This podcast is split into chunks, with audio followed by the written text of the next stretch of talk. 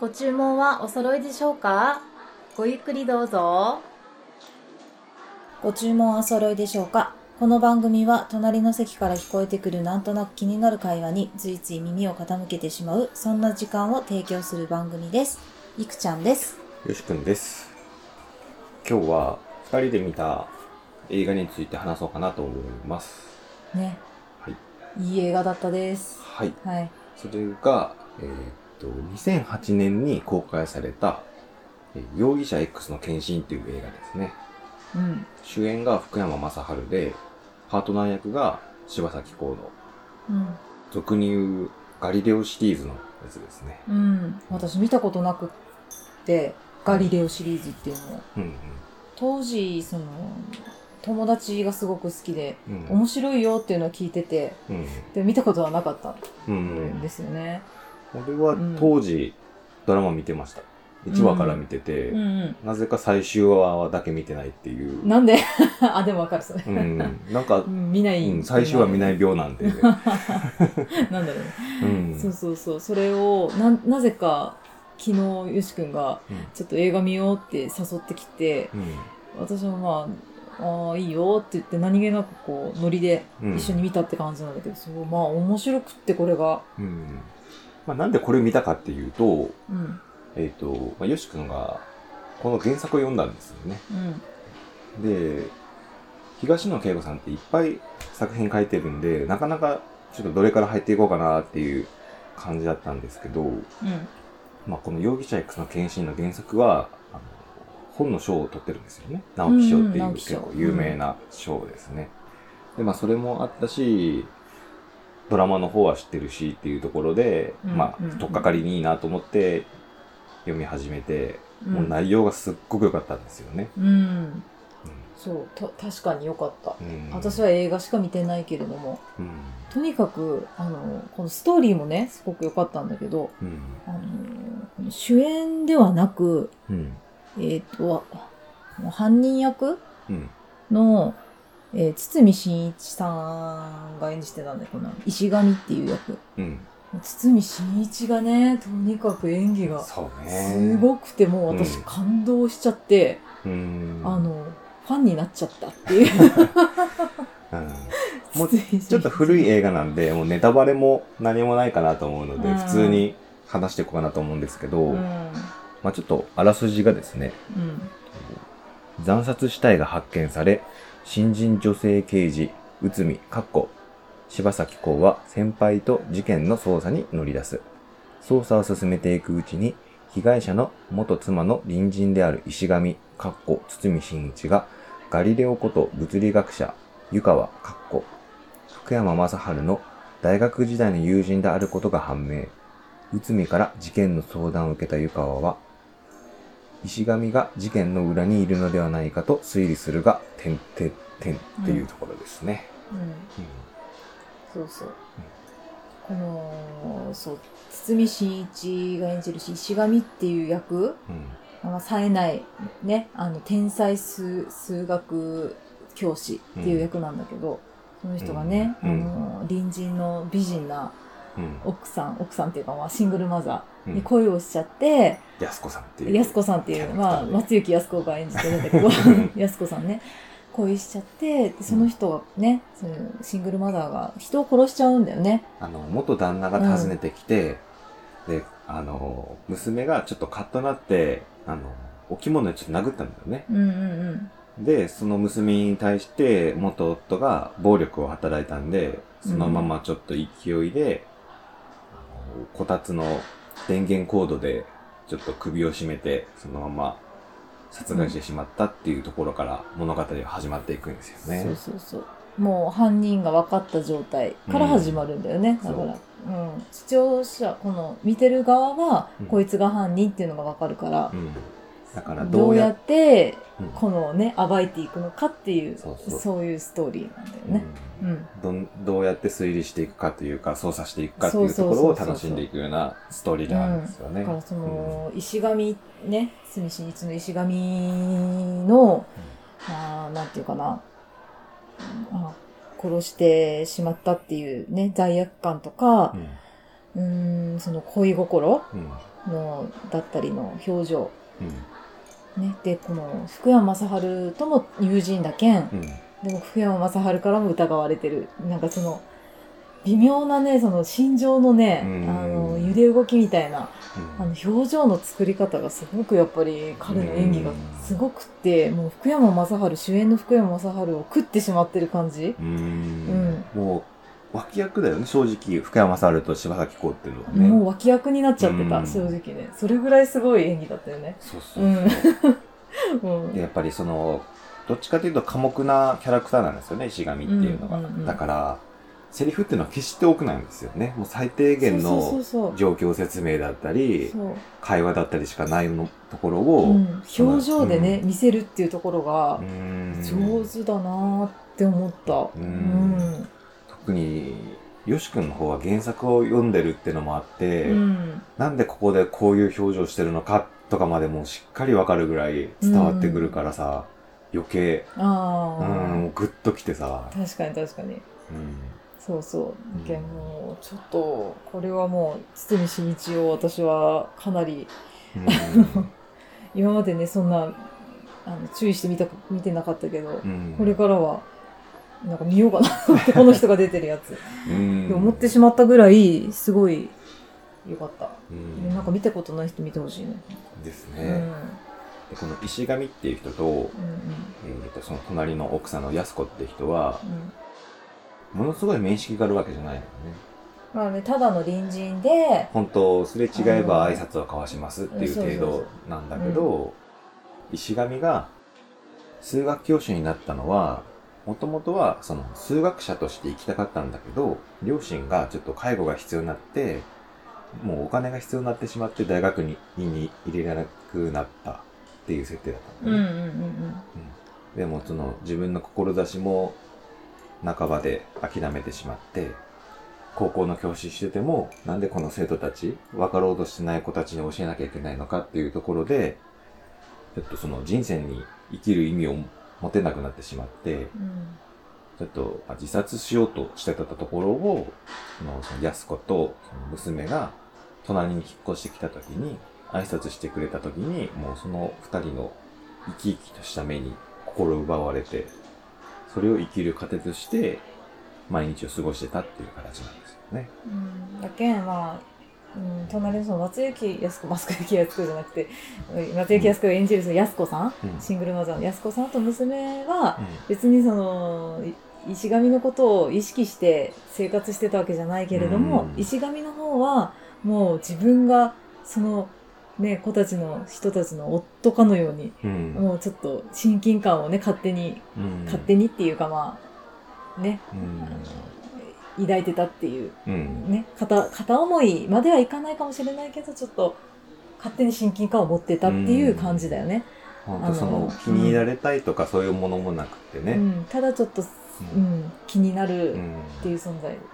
まあ、唯一のアプローチは、その、安子が、あの、お弁当屋さんに勤めてるんですよね。うん、近くのね、うんそのお弁当屋さんに毎日、お弁当を買いに行くっていうぐらいしか、アピールらしいアピールもせずにねうん。でその安子さんがまた美人だから、ね石神さんもやっぱちょっと惹かれててね、弁当をまあ、毎日買い買いに行っちゃううん感じなのよね、ううんんうん、顔見に。本当その顔を見るだけで幸せっていう、ね。そうそうそうそうもうそれだけが生きがいっていう感じの人、なんか片思いっていうのもちょっと失礼なぐらい、本当淡い恋心というかね。ね憧れよねもう、うん、憧れだね。憧れっていう感じだよねも高根の花じゃないけどうん。そうそうそうそう。もうね届くとか届かないとかすら思ってない、ね。そうそうそうそう、んファンみたいな感じうんうん、でまあ、そんな二人がそうやって何かしらトラブルにあの巻き込まれたってのを察知したから、安子たちが殺してしまった元夫のその隠蔽工作にうん力を貸してあげるんだよね。そうそうどうにかしてうん助けてあげたいっていう一心で、うん石神さんがねちょっと犯人になっちゃうんだよねう。うんん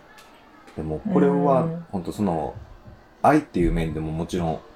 面白くって、で、まあミステリーとしてもすごく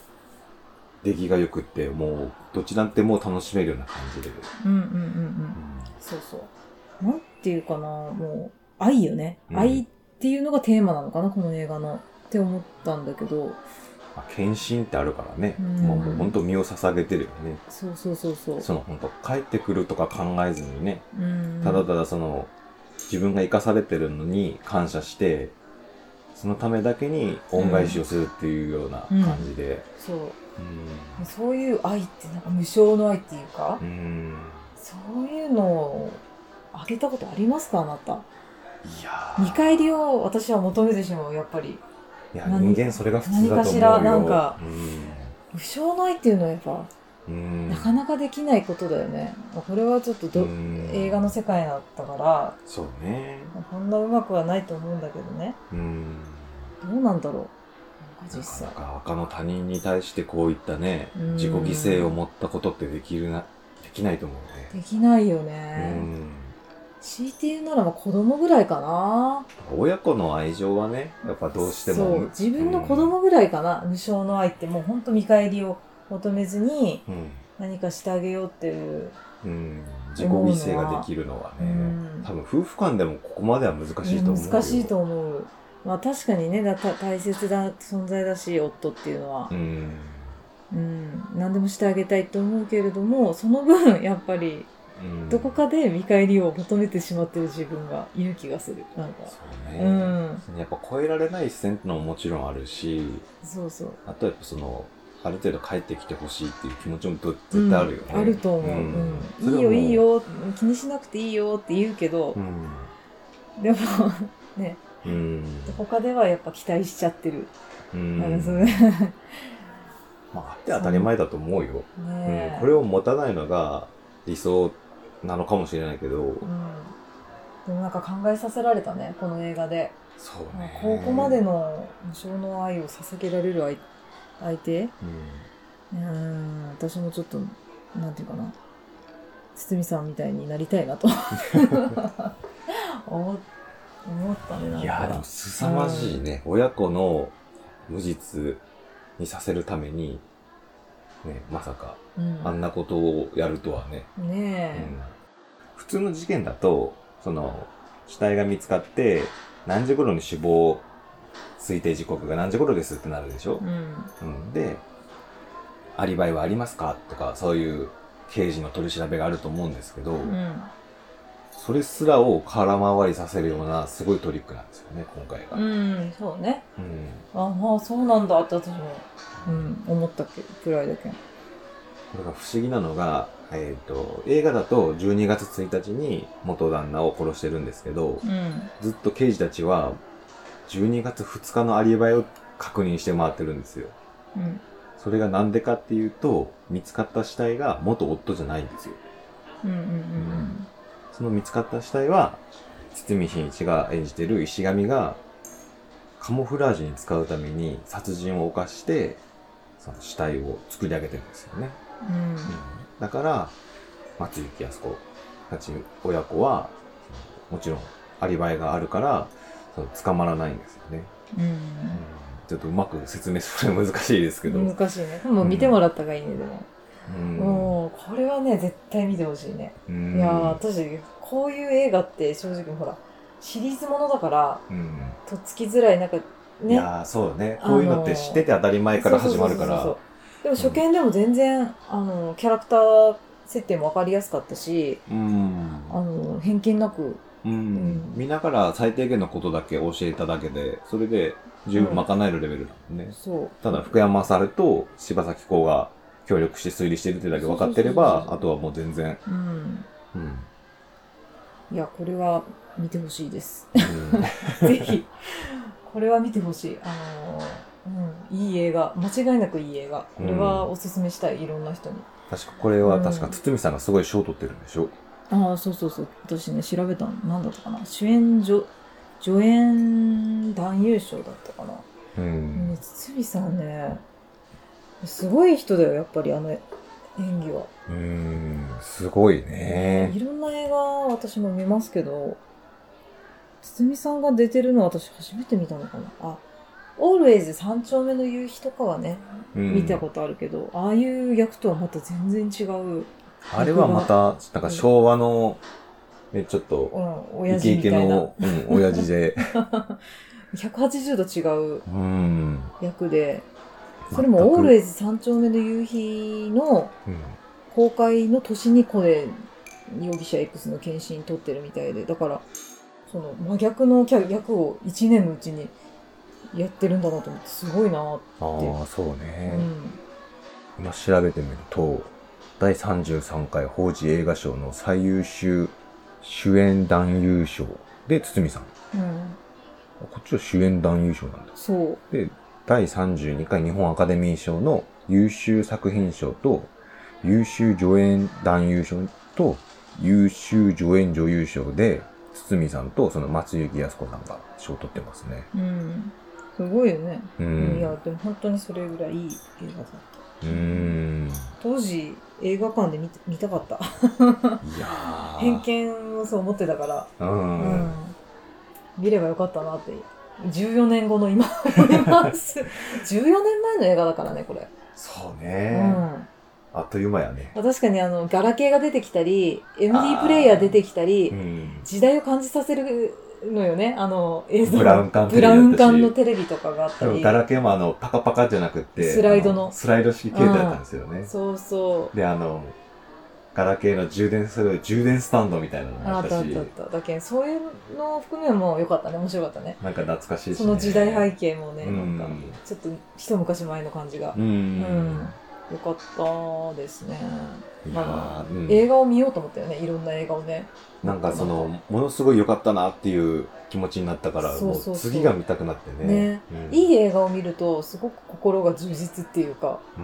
んん。満足するっていうか残るよね。だ残るうんからなんか他におすすめの映画があったら、ぜひなんか紹介してもらえたあら。教えてほしいですうんもう特にジャンルとかも絞らないんで。ねえ、うんもうあなたがいいなと思った映画を言っていただければ、うんうんうんアマプラにあればアマプラで見 ます。できればアマプラにあるやつで お願いしますそれうん、 ねえもういろいろ見たいですねうん映画この番組ではあなたからのお便りをお待ちしております。ツイッター、メール、お問い合わせフォームから番組へのお便り、ご感想、取り上げてほしいものなどありましたら、どしどし送ってください。ハッシュタグごちおそでもお待ちしております。よろしくお願いします。はい。ではまた次回お会いしましょはい、さよなう。ら。さよなら。